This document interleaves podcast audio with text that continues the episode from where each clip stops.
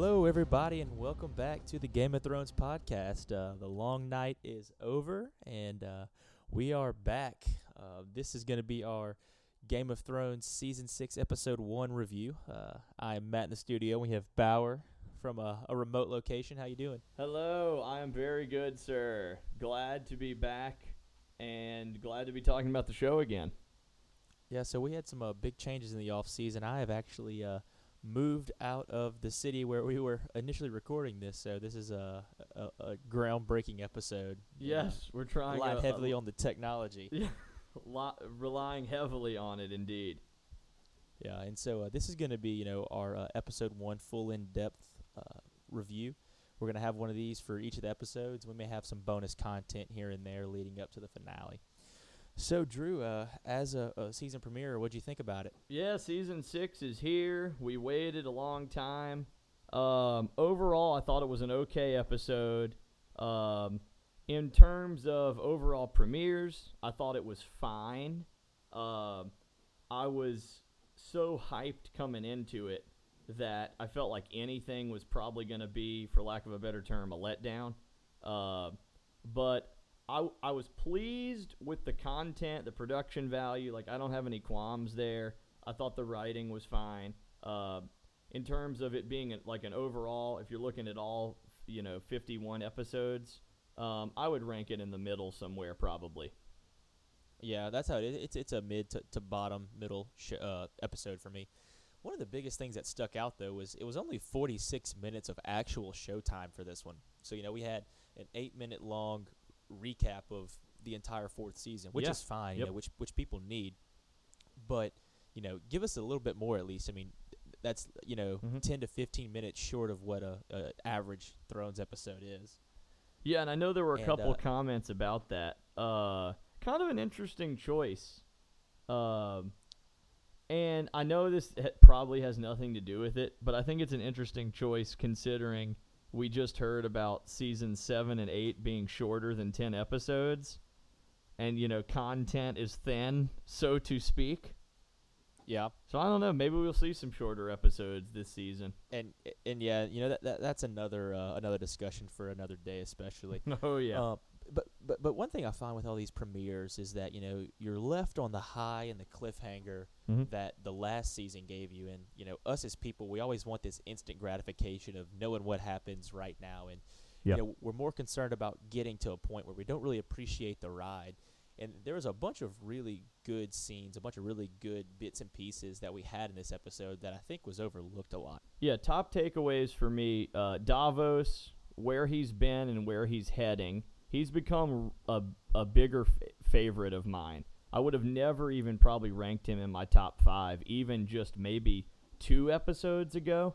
But ending in season five and starting in season six, I've really enjoyed uh, where he's going. Um, Yeah. No, well, I, I will say that if you, if you go back and listen to some of our older content, I have always been a fan of the Onion Knight, yeah, and and So- touche. you know, like Yeah. You knew you knew good you know characters uh, early on. I'm a good judge of character. I guess you could say that. Absolutely. Uh, another big thing for me was, even though the episode was called Re- "The Red Woman," uh, Melisandre for me was a standout for two. One is not so nuanced, but I felt like the first one was reason. Uh, she was the first person to come visit the body, and then when we see her in her true form at the end, um, I felt like it was the most most vulnerable and human that we had ever seen her. And uh, something about it stood out to me because she's always such a stalwart it's my way or the highway lord of light and you gotta you gotta roll with it. Um, and my last two things that i want to point out uh, a, a little funny moment with tyrion trying to speak valyrian and Varys having to bail him out and you know it really proves to me that Varys is there for a reason. You know Tyrion's smarter than a lot of folks in the realm, but he still needs you know he needs a core group too. This is one of the the of the many duos that I'm excited to see this season. Um, you know, i- is Varys and Tyrion taking on Meereen and trying to to fix the the city that's in shambles Mhm. currently. No, I, I really agree with you on that. And I also think the show has a very um, interesting way of making those pairings each season. You know, we've noticed a couple of good pairings over the past couple years, and I think it has helped both actors, you know, on a on a professional and production value level. So I, I'm glad that they try to incorporate that as much as they can within the story. And then lastly, I just want to say uh, another kind of subtle but a standout moment to me was Daario and Jorah uh, went before they find the ring. Daario basically acknowledging that, you know, Daenerys has no love lost for Jorah, but Jorah is obsessed with her to the nth, will put anything on the line, is currently afflicted with a disease that no one knows about, but continues to serve. And so I'll just leave it there. I thought that was really interesting to hear. Yeah, you know, as we talk about those subtle little things in the episodes, um, the biggest point for me, and I think this is going to be one of the bigger um, moments and kind of bits of information that's been Uh-huh. revealed in the show, is uh, Cersei talking about the Maggie the Frog prophecy. Yeah, yeah, yeah. And um, for, for, those of y'all who, who don't remember, the beginning of uh, season five, it's, it's it's a flashback to Cersei, and she goes in this witch's hut. Well, her, her name is Maggie the Frog, and you know she basically tells Cersei that you know you're you're gonna be queen, you're gonna have these children, but they're all gonna die, Yeah. and they're all gonna die before you. And you know we look at it, Joffrey got nixed, and at the very end of the season, Myrcella, you know, is coming back, and whenever you just see this moment of Cersei where she's in, in pure joy to see her daughter because you know sh- all she talks about in season four to Oberyn is how much she misses her. Yep. And then she finally gets to see her, and then she realizes, oh, you know, she she's not alive. She's not coming back, and then that leads to her realizing that, oh, well, this prophecy is is fate. You know, it's inevitable. It's going to happen. So, I'm curious to see how that translates into her behavior around Tommen now, knowing that he's the last one, and that if she believes that prophecy, then she thinks he's going to die. And uh, and and then another big point, I think this was probably a favorite for everybody, is the the Sir Davos and Alistair Thorne exchange, and just you know, you kind of see how it's two powerful men who you know aren't easily swayed in any chance, and so. Mhm. Uh, w- one of my favorite quotes from this was uh, Sir Davos saying, uh, "Well, we we appreciate your offer, and we're going to discuss among ourselves and get back with you." you know, in a very snide way. So, and then you know, speaking of that that kind of humor, uh, I, I like that Thrones kind of made this episode a little bit lighter and more you know viewer friendly, not as intense, uh, with a Dothraki humor too. You know, usually they're very you know stern and serious and like, hey, let's either go kill people or go eat or you know do, do something with our time. And Sure. this kind of showed that you know they had a sense of humor as well. Yeah, I thought it was really lighthearted considering the situation. I mean, to be fair, the Horde seems to be doing fairly well, but you know, Daenerys is not in a good place. Absolutely. All right, so I guess we can start uh, start the beginning with the wall. You know, it uh it, it starts on the actual wall is the first ten you know seconds of the, the Uh-huh. episode, and then it rolls to Jon Snow's body, and obviously we know that it was Alistair, and all the Night's Watchmen know too. So you know he's sitting there at the high table, telling everybody, "Hey, uh, I just killed Jon Snow," and then he- he literally says, and I quote, "Loyalty means everything to me." And he also goes to say, you know, I never disobeyed an order that Jon gave me. Well, I didn't realize that, hey, not stab me. I thought that was kind of an implied thing. Right? I mean, what a I don't even know. Like clearly the guy's deluded uh and wants to be the Lord Commander cuz you know, it for all intents and purposes he probably should have been. Uh, Yeah. but you know, Jon beat him in the end, and he just couldn't handle that, and he did not agree with his politics. I will say though, I'm not defending him. I think he's a terrible human being. But Alistair's saying um, that hold on, what am I trying to say? We'll have to go back. You know when he, you know when he says, um, "Oh, he believed what Jon was doing. Like Jon believed what he was Jon doing was, was right. right." Yeah, Yeah. that's what I want to say. Okay. I'll just start with the Alistair part. Okay. When Alistair says that he that Jon believed what he was doing was right, and Alistair's acknowledgement of that, I thought that was a little subtle thing too, as he's trying to explain himself to a full, you know, mess hall of angry Night's Watchmen. Yeah. Well, I mean, so so the only difference realistically in the the actions of Alistair and the actions of Jon by bringing the wildlings south of the wall is that they both made a decision that they thought was right. Now the only difference is is that nobody gets hurt except for Jon making this decision. That's true. Him. And you know, so and then we move on to where it's Davos and Ed and the other Night's Watchmen who lock themselves, you know, with Jon's body, and he gets a ghost. And so, you know, they're trying to plan out, you know, you know, how are we going to stop the entire Night's Watch from getting Jon's body? And another great quote from Davos is, you know, you people, or you aren't the only ones who owe your lives to Jon Snow. And uh, you know, so, so I'm really excited to see uh, some Ed and Tormund and Davos taking on Alistair. And I think I would give a couple years off of my life just to see Ollie get brutally murdered on screen. Oh, I'm would be so ready. I'm so ready for it.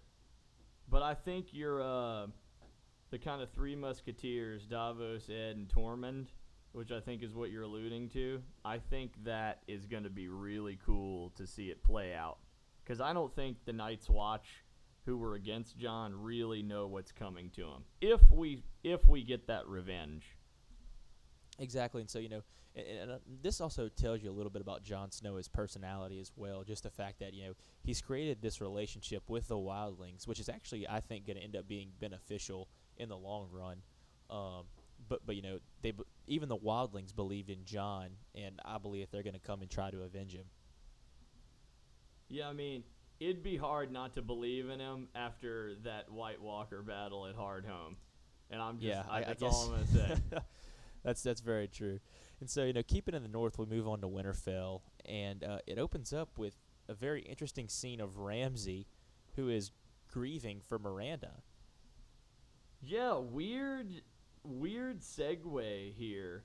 Um, you know, obviously the Boltons have become more prominent in the show uh, as they kind of, you know, supersede the the Starks and their legacy in the North. But yeah, kind of a more human moment for Ramsay, wouldn't you say?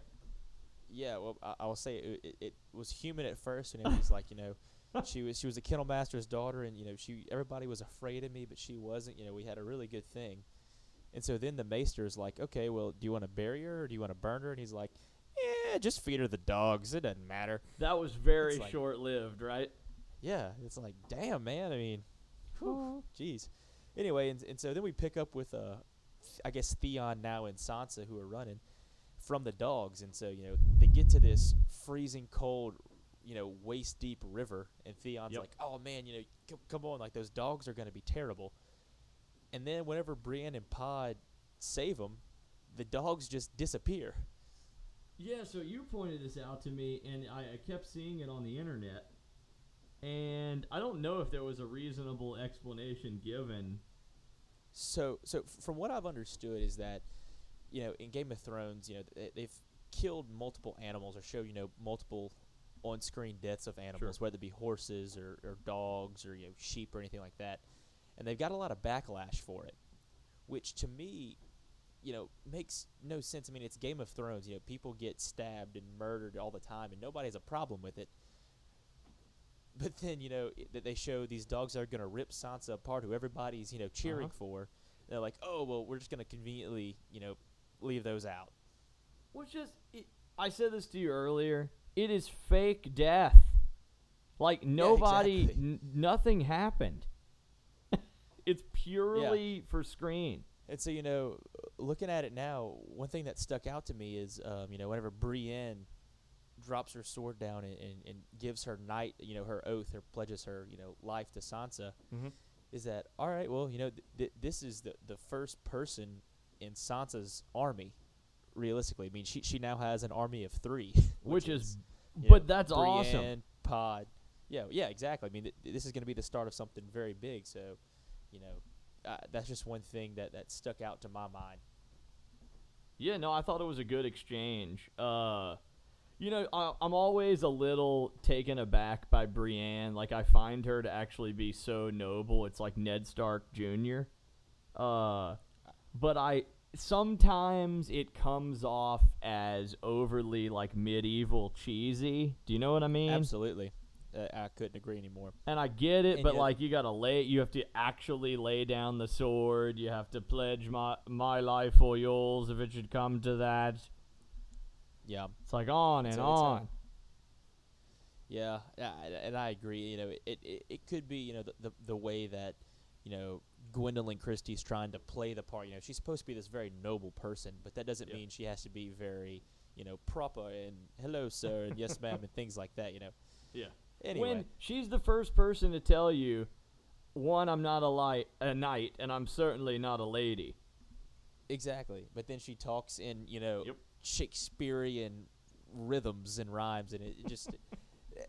That, that's a very contentious point for me too, and I've noticed that it kind of bothers me, you know, every now and then whenever I hear her really kind of try to sell apart. Yeah.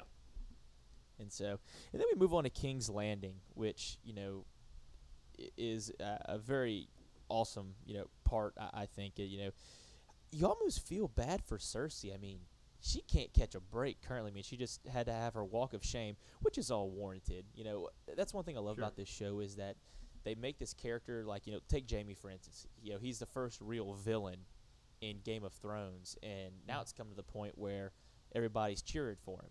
You know, and uh, and Theon the same thing, and everybody's cheered for him now. And so they have these big redemptive arcs that George and Dave and Dan like to add in there. And I almost like you know I really felt bad for Cersei whenever they say, "Oh well, there's a ship arriving from Dorne," and she's so excited to see Myrcella, and then we're all sitting there like, "Oh no, this is not good. We know how this ends." Oh yeah, I mean crash and burn immediately. But yeah, George and especially Dan and Dave have this interesting way of making you feel sorry for the most terrible people on the show. Now I never felt Yeah. sorry for Joffrey ever.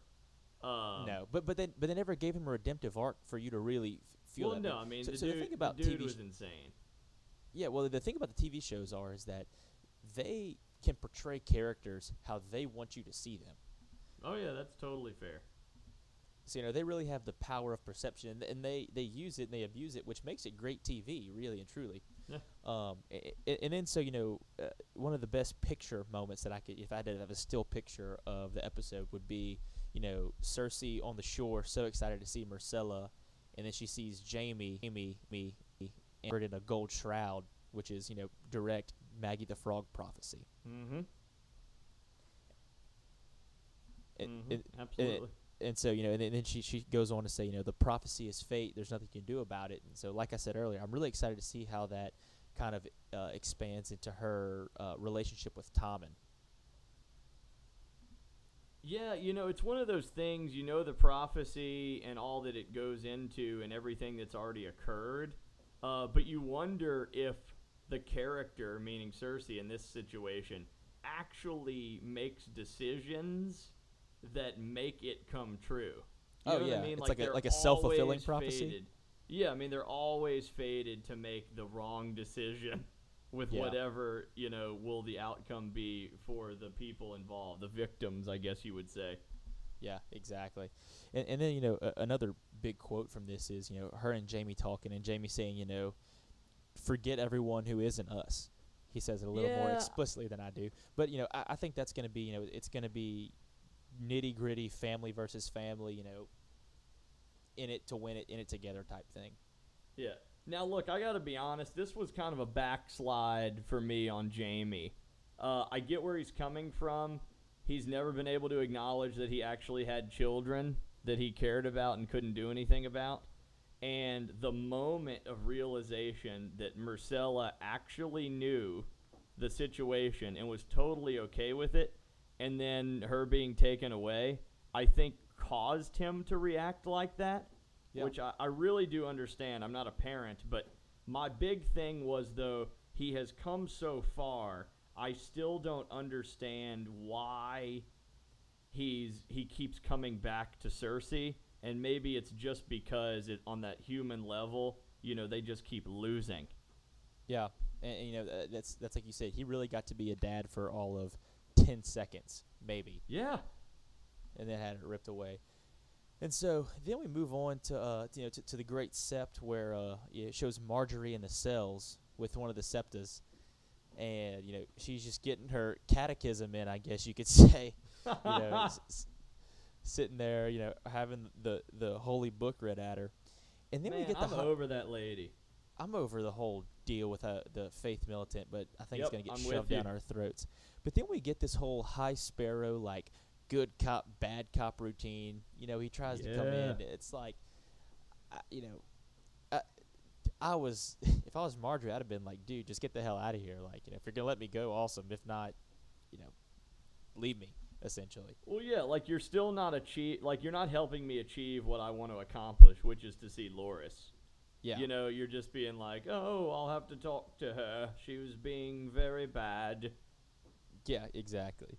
And so, but you know, at least it let us show because you know they pretty much forgot about uh, Loras and Margaery from like episode five or six on. They didn't even address it in the finale, Yeah. and so you know, uh, I was glad to say, oh yeah, they're still here by the way.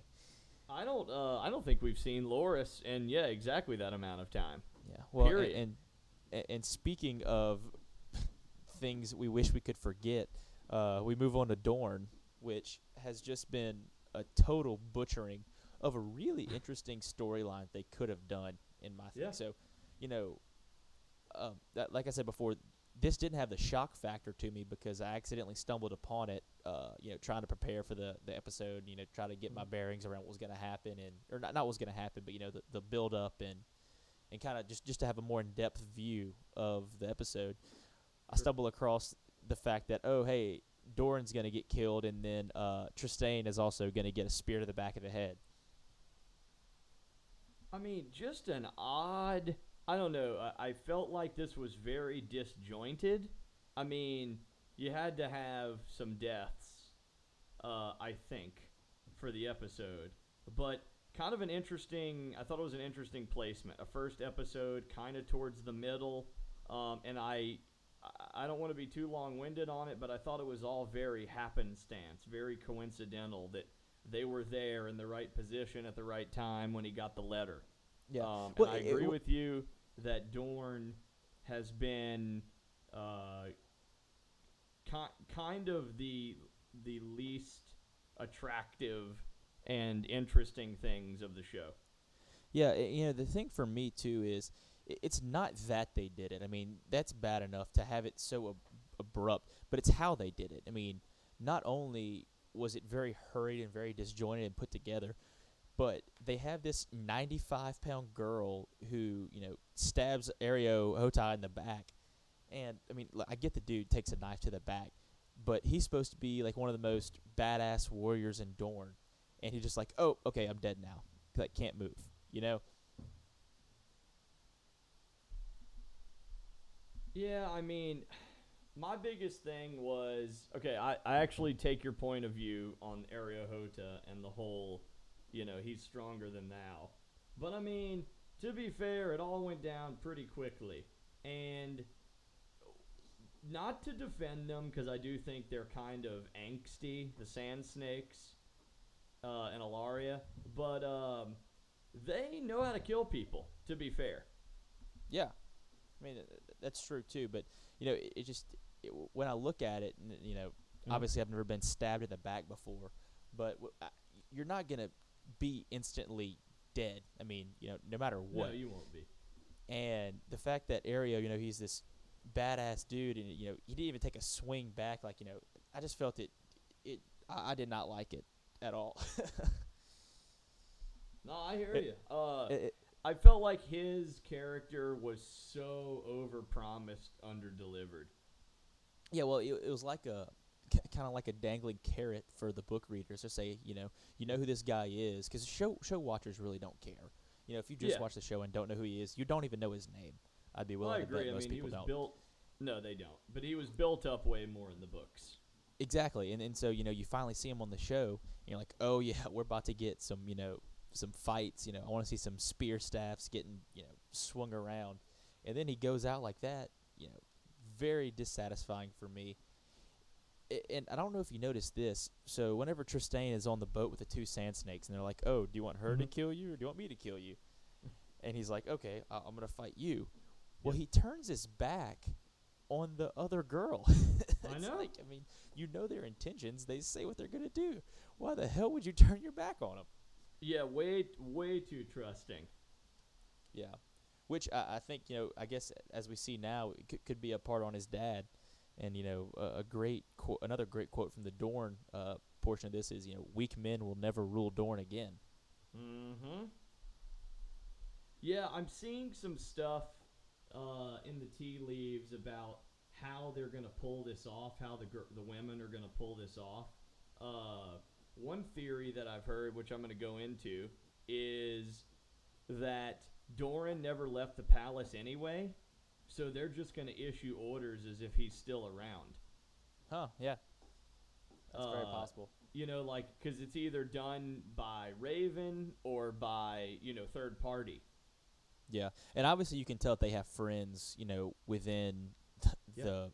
The the system, obviously, because all their guards were just kind of standing there, like, oh, well, yeah, he just got Oh, killed. yeah, I guess we're with them shit. now. Yeah, Like none. yeah. And so then we move on to across the narrow sea to Meereen, and you know, Uh, just th- the great Tyrion and Varys scenes are going to start, you know, really getting on a roll here, um, coming season six. you know. kill it. Sorry, go ahead, Matt. Titan is like go just fucking going for this bone. What I was saying earlier, I keep having to mute my thing so Uh-huh. you don't hear him. So I Oh, have to yeah, keep undoing it and redoing it. Oh, gotcha. Okay. All right, you ready? Yep. And so you know we have Varys. Like one of the first things he says is, "You know, you look, you walk like a rich person," and you, you kind of forget that Varys really came from nothing. I mean, you know, he, Yeah. he was literally living on the streets and had to scratch and claws to be where he is now.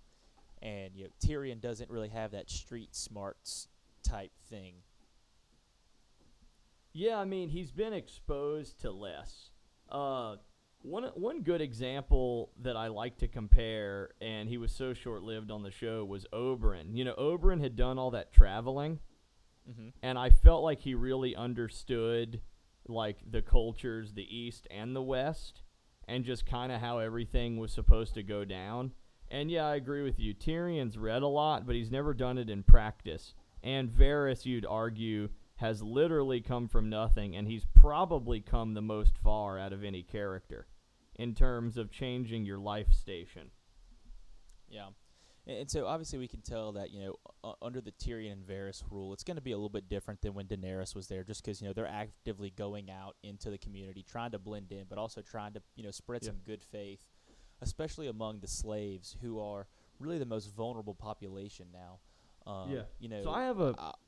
Go ahead. Sorry. I was gonna say, so you know, I just I really enjoyed the Red Priest, you know, sitting there talking to the slaves, saying that you know, Daenerys is away now, and so you know we don't know when she's coming back. So Mhm. now it's up to you. You know, you have to fight for your own salvation. You have to, you know, make things happen if you want them to happen. You can't just sit around and, you know, fall back and, and really regress from where you started at this point. Yeah, I mean, they clearly have more of an opportunity than they've ever had. I do think it was an interesting choice that a red priest was telling them this. Um, and we're also seeing them pop up way more.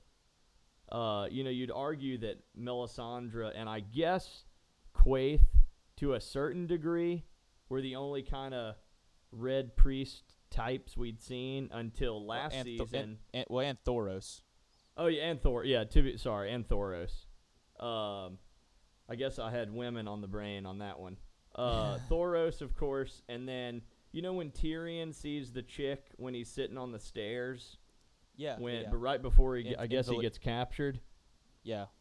Uh, but we know from promo footage there's another one coming Mm-hmm. at some point. Uh, yeah. So yeah, I mean we are really surrounded by R'hllor's, uh, you know, followers. for this.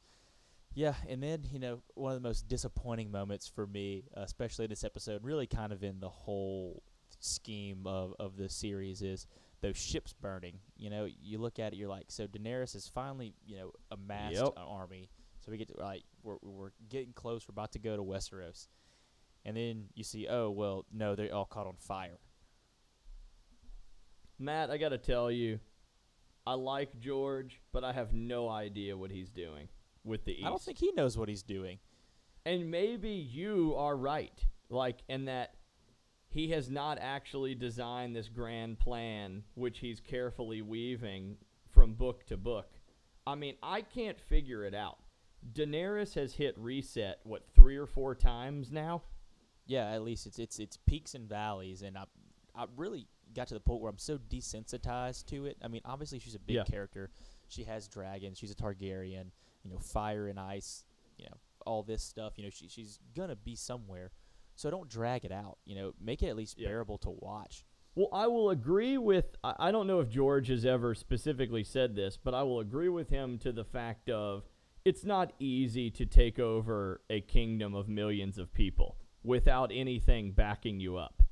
You know, you have disobedient dragons, you have no ships, you've lost several armies, half the Unsullied are dead. Uh, Yeah. You know, you can't even rule two cities of medium size. And you're expected to you know, basically, think about it though. Ever since Aerys II was killed, you know, and everybody, not everybody, but people are wanting a Targaryen back, they're treating it to me like it's going to be the second coming of Aegon because you Yeah. have three dragons that are back in the world, uh, and, you know, all the other supporting cyclical evidence. But I'm not And- seeing and- it. Yeah, that's true. I mean, and we, and we know that, especially in, in this whole world that George has created, that you know history repeats itself, and I guess we see that Yeah. in, in the real world as well too. Um, and, and so so then we move on, you know, to the to the Dothraki Sea of the the pairing of Jorah and Daario, and I, I'm really okay with how they did this scene. Um, towards the very end of last season, whenever Daenerys drops that ring, Oh, yeah. I just remember thinking, so she drops this one single ring, and that's how they're magically gonna find her in this huge, you know, vast world. But looking back at it now, I think the way they did it was perfectly, you know, perfectly fine. They have, you know, the horses that are, you know, running around her in a circle, and it kind of creates this, you know, circle of stomped down, muddy, Yeah. you know, earth. And then there's like this really nice patch of grass in the middle of it, and that's how Jorah finds the ring. So I was okay with how they did that. And the only reason I wanted to say that's because I bashed it so hard in the off season, and so Well, I'm yeah, gonna apologize heard- for that, Dan and Dave. And I had heard this sentiment from a lot of people, and I gotta say, you nailed it on the head. Uh, it was visually evident that that's where Daenerys stood when she was Yeah. taken, and it Yeah. would have been perfectly plausible to find something like that if you were Yep. looking. You know? hmm And then you know eh, another part of that you know two minute three minute scene was you know Jorah you can visually visually see now that his uh, grayscale is spreading. Yeah, he is. He is just not. I mean, it's not going to get any better as we can see right now. Uh, people always bring up Shireen to us, you know, about that she was saved at a young age, and hers is in ar- is arguably more progressed than Jorah's Yeah. current state. It definitely Um, is. But look, I, I'm not a I'm not I only pre- like to predict certain things on the show, and I can't quite figure out uh, how long Jorah will have. So I'm not sure if they're gonna like spend a, a cheese cheeser card and save him or not. Yeah, yeah. I, I guess it's kind of one of those things where not everybody can live. You know, it kind of obviously we see that in Thrones, but you know, everybody says now, "Oh, is Stannis? Oh, is he still alive?" I really don't think he is. You know, so, so they've kind of spoiled us now and saying, "Oh, well, Yeah. we don't know if they're really dead or not." Well, and But they're really making they- Jorah a tragic character. Yeah. You know, he, he is. You know, he, he's. And keep in mind, everybody forgets this. He's sixty years old, and Yep. he's in love with Daenerys, who is like, well, in the books she's way younger than she is in the show, even, and she's still mm-hmm. young in the show. So everybody's like, "Oh man, I'm really pulling for the guy," and then you remember it's like, "No, this dude's sixty. He has no business being with her." You know, it, it and there, y- we can talk about this later. You know, about his effect, you know, affinity for Targaryen looking women and things like that. And so, you know, since we're talking about the Dothraki, you know, this was the Dothraki scenes, you know, was was fantastic to me. I think it shows that you know they have culture, that you know they have these really strong norms and these really strong social structures Yeah. that uh you know that they abide by because you know that they're all these mad, you know, savage creatures essentially, but they have their strict rules just like the rest of us. Yeah, I mean, I thought this was actually. I thought this did the Dothraki some justice because they've been off screen for such a long time. Um, that you I don't know, it felt like they had their their stuff together more. And that uh, things had you know gone back to normal or what they consider normal. Uh, which Mhm. I thought was an interesting take, and it it really is absent of Daenerys because everything we know of the Dothraki had a Daenerys spin on it. You know what I mean? Because she was, Yeah. we were learning it as she was Through- learning it. We had never seen it before. Um, so yeah, I and I know you want to comment on the humor, which I thought was hilarious, but I do think that this kind of um, it made you fully uh, continue to understand their motives and their way of life. Yeah, exactly. I mean, and I think you know when they're listing the best things in the world, you know, that shows their motives behind everything. You know, th- they have these very you know human instincts Mm-hmm. that you know that they act on, and so I guess you know we're gonna about to start the road to Vaes Dothrak essentially. I mean that, that's the only place you can go. Obviously, fr- from the uh, from the, the commentary that Khal Moro was uh, explaining to Dany. Yeah, the Dosh Khaleen. And uh, Lord knows what's going on over there. I mean, Yeah. a bunch of widows of Khals in the only like fixed position the Dothraki have ever, you know, had. Uh, yeah, I'm not I'm not sure what to expect there, but the thing that I find interesting is and we don't know this, but could you argue maybe that Daenerys was one of the few non-Dothraki to marry in. You I know would what say I mean? probably the on, I would say she's probably the only one. And so maybe she is. I don't. I just don't know know if that's true. I think it is, but I don't know uh, for hundred percent. But my point is, uh, she is being forced to take on their entire tradition because she married into it, and she's not allowed to be herself. That's what Mhm. I. You know, she she is not Dothraki, and she doesn't. Bel- she doesn't hold those beliefs. Even Mhm. though she was pregnant and went through that whole, you know, moon of my horse heart. stars and all that mess. Yeah. and yeah, yeah, and eating heart horse hearts. Yeah. So yeah, it's going to be exciting to see how that plays out. Um, it, I was going to go into something else, but I'm just going to cut this out. We're kind of running long. Okay. All right, so so then we move on to Braavos, and the one thing that I took away from Braavos is that blind Arya is the worst Arya.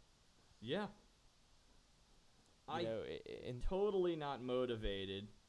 Um, you know, it's one of those things. I'm gonna use a real world example. You know, when you have like an employee and they probably could do a better job, but they never know about it, and you Mhm. discipline them a certain way or try to correct them a certain way, and they end up becoming worse because of it. yeah, And uh, look, I know some people, you know, they take criticism a different way. I think this was the.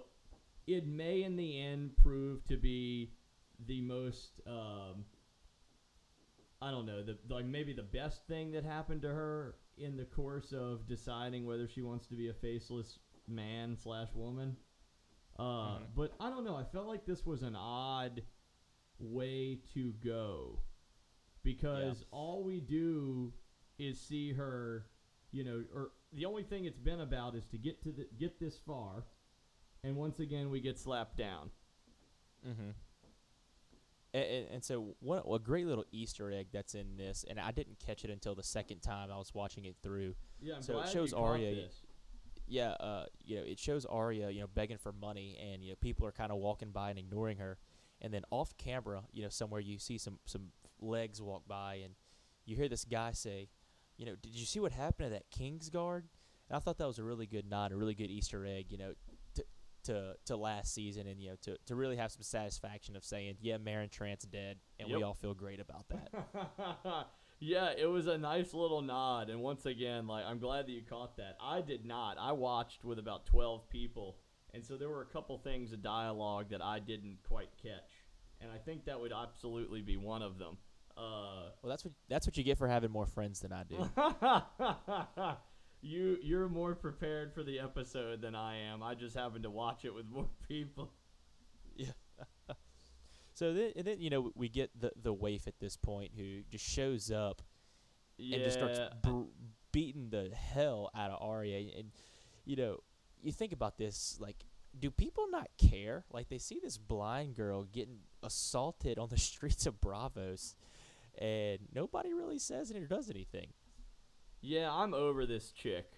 I, and all I want to say is I feel like she's like one of those, you know, those after after like school movie specials. She's like the babysitter everybody hates. I just can't Yeah. stand her. Yeah, and, and, and so my thing is now, you know, especially with how these storylines go, we're gonna get the same thing for the next two to three episodes of just Arya getting the ever living shit beat out of her. Yeah. And th- then we know she's gonna eventually figure out how to fight back, but it's just gonna be a really painful process uh, for her and also for us too to to have to watch that. Yeah, it is going to be a painful process, and I think it's one of those you just got to learn. Um, but she really is paying for the sin of not following the rules and not really appreciating how they do things. You know, Yeah, I mean, and this was the price of admission, and unfortunately, you didn't pay the whole price. You paid the, Yeah, well, you I did mean- not pay the iron price. Yeah, exactly. But yeah, that, that's how Arya's persona is. That's her personality. She's a loose cannon. She kind of does what Yep. she wants, you know. Uh, and I guess this is, you know, I, I think this will make her a better person. It's kind of like you know getting forged by the fire. So we're have to get see her get burned a bunch, to then come out as you know a badass faceless man assassin who is going to go and tear down the list essentially. Yeah, and I think she can get there, but I will be very, very curious to find out if we can get her there in, let's just ballpark it. What, if you got 10 this season and about 13 in about, you know, 13, uh, 23 episodes? I don't Yeah. know if she can get there that far. I mean, she's still fairly young and she needs some training. It can be done, but I'm just curious to see where this ends up and how it connects to the big, you know, the big close. Yeah. And speaking of the big close, you know, we can move on back to the wall. You know, so they started at the wall Mm-hmm. and then they come back to it at the very end. And, you know, everybody so you know, the, we realize the episode's coming to a close and they go back and we're like, "Oh no, here it comes. Here it comes." And then they just throw out, you know, this this banter between uh Alliser and uh Davos. And he- Yep. he's saying, you know, Sir Davos, you know, we'll let you leave, you know, it's fine, which he's probably bluffing. But then he's like, you know, Davos says, "I need some mutton. I'm, I'm not a very good uh, hunter, you know. I, I need this or need that, you know, kind of kind of sliding him a little bit, which was really great to watch." Yeah, very, very uh, fun interaction. Uh, but I really do think Davos is just trying to run the clock out, Oh, absolutely. And then, which then, I'm know, totally fine with. yeah. And so you know the the finale, you know, the, the last you know part of the scene is you know, them trying to say, you know, okay, w- we have Jon in here, and it's us against the rest of the Night's Watch. Night's Watch. We're gonna need all the people we can get, and then Davos, who has been you know solely against Mel for you know the entirety of the series that they've been together, you know, involved with each other, and he's like, well, we need the Red Woman. Yep. He's like, you know, I, I've seen her do some things, and you know, she's she's a very powerful person. Well, this was one And of my then we get- favorite. This was one of my favorite quotes of the episode, and it also just opens up this whole, you know, rabbit hole of the things Melisandre has done, the things we think she can do, um, and so I really, really want to. Well, I hope we get to explore that a little bit more. I think we will, but uh, it was very connective to me that yes, he has spent probably besides Stannis, he has spent the most time with her, but he has seen things that even Stan- Stannis has not seen. Yeah.